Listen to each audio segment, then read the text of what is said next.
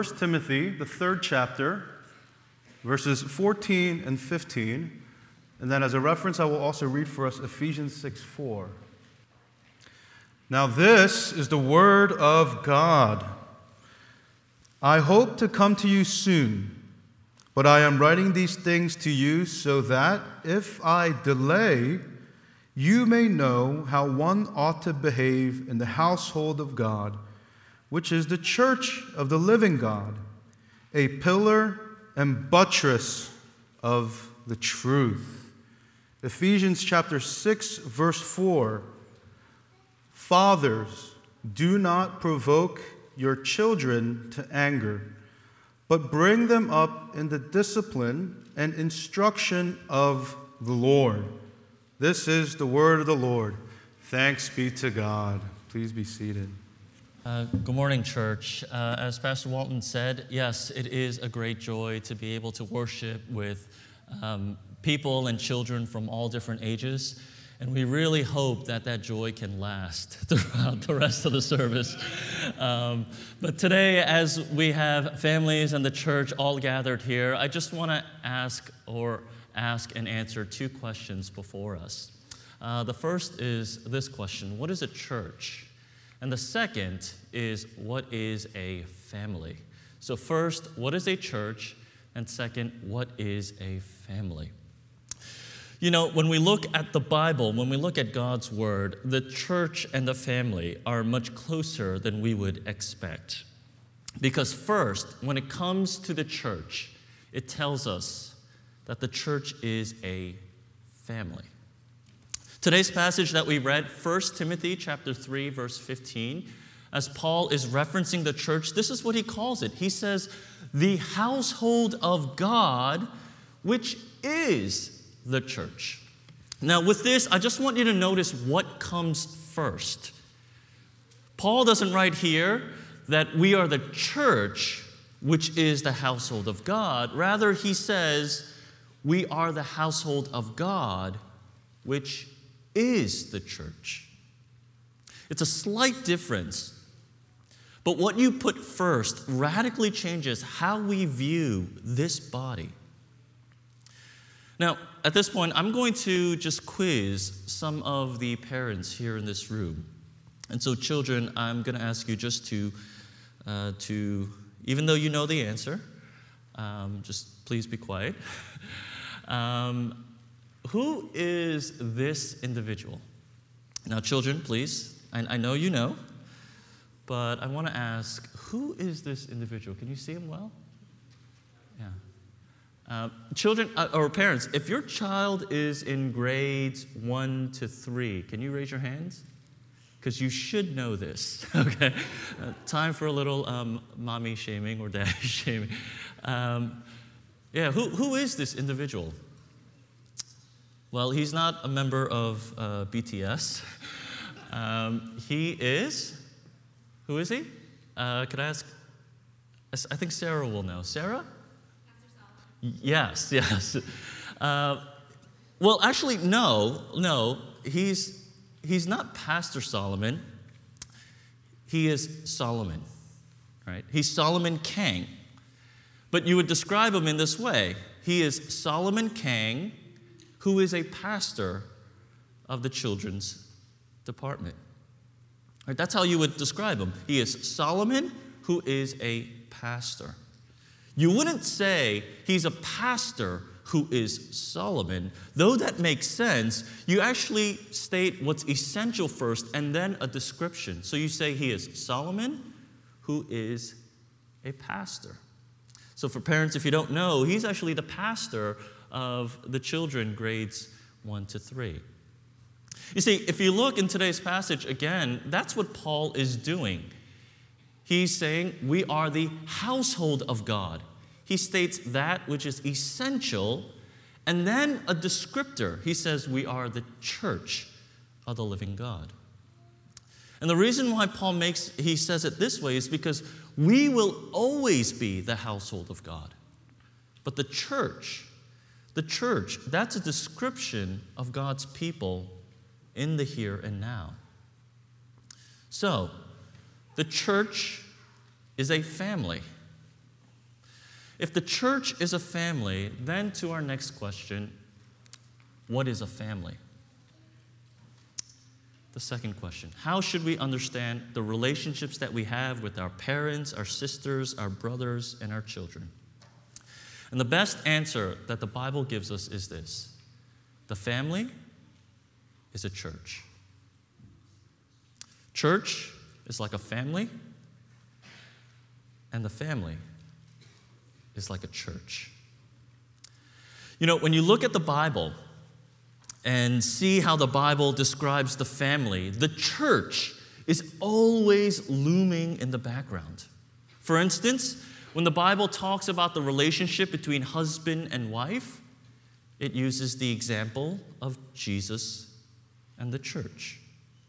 So, those of you who are married or interested or looking to get married, right, Jesus and the church, that is couple goals, right? That's who Scripture tells us that we have to be like. The church should inform the family. Or when the Bible talks about the qualification of elders in 1 Timothy 3, right, it talks about how can someone who doesn't manage his own household well manage the household of God? Right? And so we find that family and church are more alike than dissimilar. Or today's passage, Ephesians 6 4. Fathers, do not provoke your children to anger, but bringing them up in the discipline and the instruction of the Lord. While this might seem just like a, a, a regular uh, instructions, regular instructions to fathers, if you actually look at the Bible, this is almost the exact paradigm of what God does for the church. Especially in Hebrews 12, if you look, the father, this idea of a father disciplining, lovingly, not provoking to anger, but encouraging and bringing up, that's exactly what God does for the church. And this word for discipline used here, paideia, is actually the same word in Hebrews 12 when it speaks of God disciplining the church. Paideia, it's where we get the English word pedagogy, of teaching and rearing and educating. So, the point is this the Bible wants us to see church and family not as two distinct groups, but two coherent groups that inform one another. In other words, through the family, we learn what it means to be the church. And through the church, we learn what it means to be a family. I would go as far as to say that yes, absent from the church, you cannot do family in the biblical sense. And absent of the family, it's hard to do church. You know, just practically speaking, if I can say, you know, where do these things take place, right? Where do you worship Jesus? Where do you sing praises to God? Where is the instruction and the disciplining in the Lord? Where do all of these things take place? Both in the church and in the family. So, this idea, this concept should actually change how we view the church and family. Because too often, these two are pitted against one another, and we see them in competition. So, if I want to be family oriented, which most millennial parents are now, if I want to be family oriented, then I have to neglect the church. Or if I want to be committed to the church, then I have to sacrifice and spend less time with the family. But you see, the Bible teaches us that Jesus, he is head of the church, and he is also head of our families. And do you think that Jesus is in competition with himself? The church and family are simply different contexts through which God can work the gospel into each and every one of our lives. You know, there's a new war going on right now. I'm not sure if you heard about it, but it's called the, uh, the chicken war. it's called the chicken war. A war between Popeyes and Chick fil A. It's like the Duke and the Kentucky right now, just duking it out, right? Now, um, I'm not sure which one you enjoy more, but it's actually been good for both. We sort of see it as in competition with one another and this chicken war that's going on, but it's actually been good for Popeyes, and it's actually been really good for Chick fil A. And according to CNBC, do you know who it's really been good for? It's been great for the supplier because they have the boat they have the same supplier. Popeyes supplied by Tyson. Chick-fil-A supplied by yeah, surprise, it's not Jesus, but it's Tyson. Chick-fil-A, Popeyes, they have the same supplier and it's been great for Tyson. You know, the church is a family. And family is the church. And the more we begin to blur these lines and have them continue to inform one another, the more we will get a greater sense of the kingdom of God. If you allow the church to really inform your family, if you allow the things and the practices of the church, the disciplining in the Lord, the worship of Jesus, the singing of praises, the commitment and prayer, if you allow the church to inform your family, and if you allow the dynamics of the family to inform the church, we will get a greater sense of what God's kingdom is like. Now, we talk about the church a lot because this is a church and we talk about the church being a family often. But today, let me briefly mention just a few points on the family being a church. If we believe that the church is a place saturated with the gospel, our expectations for our homes should be no different. Today's passage tells us that the church is a pillar of truth. In other words, it safeguards the truth of the gospel. And the family, likewise, should be a pillar of truth. So let me share some helpful principles, just three. And um, let me just give credit to where credit is due. A lot of these principles are from Paul Tripp's book on parenting. If you're interested, I could uh, provide you a copy or share the information. But uh, this is um, first principle that I just want to share on family being like the church. Uh, and the principle is this I am more like my blank than unlike them. And you can just fill in the blank however you like. I am more like my siblings than unlike them. I am more like my parents than unlike them. I am more like my children than unlike them. And the point of what this principle is teaching is this you are like your family members in the same way because you are the same sinner in need of the same grace. Parents, you and your children are the same sinners in need of the same grace. Children, you and your parents are the same sinners in need of the same grace. And the reason why I think this principle is important is because a lot of our frustration and disappointment that we face in the family is because we forget this. We are more like them than unlike them. For instance, um, parents, have your children ever upset you? What a stupid question, right? of course. But when they upset you, have you ever thought these questions, or have you ever said these things out loud, for instance? When I was your age, when I was your age, I would have never thought of doing such a thing. Have you ever said that or thought that? Or have you ever thought or said this?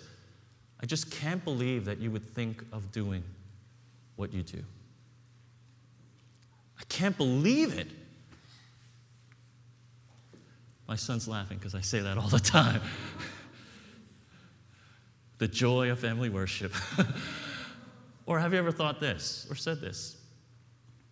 I just don't know where this stuff comes from. Where does this stuff come from? Where do you get this stuff from? You know, if you examine these thoughts, these questions, they're actually rooted in a deep, self righteous spirit. See, at the heart of all of these thoughts is this thought I'm better than you. I would have never done that. You know what's really interesting about the church and family? Self righteousness can be sniffed out pretty quickly in the church. In the church, we are like police dogs. We can smell self righteousness a mile away, and we can call that out. That is a self righteous spirit. But in the church or in our homes, in our families, we parade around with a self righteous spirit all the time. How could you do such a thing? Where did all this come from? When I was your age, I would have never done that. You know, in our homes, we carry around a real self righteous spirit often. In the church, we try to operate by grace, but at home, we quickly revert to law. And often I find that Christians are more compassionate, understanding, and forgiving of other Christians than their own family members. But if you ever start to see your own sins through the sins of your aging parents, or if you ever start to see your own sins through your own rebellious children, it is humbling to say the least. You realize that the cross is for me as much as it is for my family members. So just be aware that when you see sin in your family, maybe it's in your parents, your siblings, or your children, remember that you are more like them than unlike them. The second principle that I want to share is this uh, I give grace by humbling admitting I need it too. Practically, this means owning up to your mistakes and asking for forgiveness. Have you ever asked someone younger than you for forgiveness? Have you, parents, ever asked children to forgive you? And parents, I'm not talking about half hearted apologies because we are great at half hearted apologies, right? Like, Son, I'm sorry I got upset at you, but you know, you did spill the milk, right? I'm talking about genuine, humble admittance and a seeking after grace.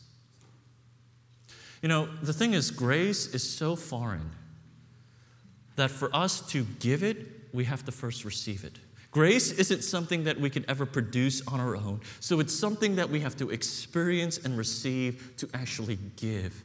And if you want to be a gracious mother, gracious father, if you want to be a forgiving son, forgiving mom, you need to first admit it and receive it. You have to admit your need for it.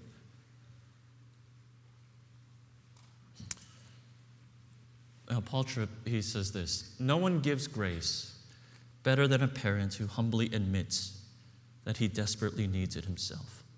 If we are going to be forgiving, we need to admit our need for forgiveness. And I don't know, I think for some of us, we, you know, a lot of us, maybe we think that if we truly apologize or ask for, for forgiveness, that in some way they're going to take advantage of it or use it to their advantage. Really? Maybe. yeah, maybe. But I think once we humbly admit our need for forgiveness, that we are sinners too, that allows us to also give it. So, practically, you know, this passage, uh, Ephesians 6 4, that we've read, as it talks about parents or fathers instructing and rearing your child in the Lord, a lot of that is modeling. When the Bible talks about instructing children, a lot of it is modeling. You know, in the well known passage, uh, Shema, in Deuteronomy 6, where it talks about parents teaching the children of the Lord, it doesn't, it doesn't just speak of giving them propositional truths, giving them doctrine. But Deuteronomy 6, if you look from verses 20 to 25, it actually talks about telling them how the Lord has worked in your own heart, sharing your own testimony of how God has saved you and how you need grace. And a lot of parenting and rearing your children in the Lord is modeling it. I found it to be really interesting because, you know, our, one of our pastors, Walton, he's, uh, you know, very vocal, very just, you know, he's, he's so excited and enthused in worship. You know, and, and Timmy is right here just modeling that. he's modeling it. A lot of parenting is modeling, admitting your need for grace and saying, Yeah, I'm a sinner too. Would you forgive me? Now, personally, I find this to be extremely difficult because I wrestle a lot with this. And I, and I think a lot to myself how can I say I'm sorry to my own children if I never once heard my own dad say, I'm sorry? How can I model this when I've never experienced it on my own? How can I say, Forgive me to my own children when I've never heard that once from my own father, though he messed up and sinned? How can I be vulnerable and gospel centered in my own home? How can I model something that I never saw? And I think that brings us to the third point. It's this this principle. And it's this I'm not bound by the mistakes of my previous generation. Friends, in the gospel, there is freedom. There is freedom and release from the sins of your past generation. Even if your parents are not believers, and even though they might have been terrible parents, you do not have to be ensnared living in the ripples of their mistake. You do not have to become deaf, hearing the echoes of their mistake reverberate. In the gospel, there is freedom. There is a release from the sins of your parents and for how you were raised. In the gospel, there is freedom and hope from this vicious cycle of sin that we often see in our families and we can be free. We can be free to live the gospel in our homes. And I just want to close with just this thought, summarizing what we've talked about. If we want to learn to grow to be a church, we have to let the household, our families, inform it. And parents, this is probably what you're more interested in. If you want to grow in being a a gospel centered family, you have to let the church inform it. Once these two things are working in tandem with one another, we find that the Lord Jesus, He is Lord over all, and He is pleased. Would you join me in prayer at this time?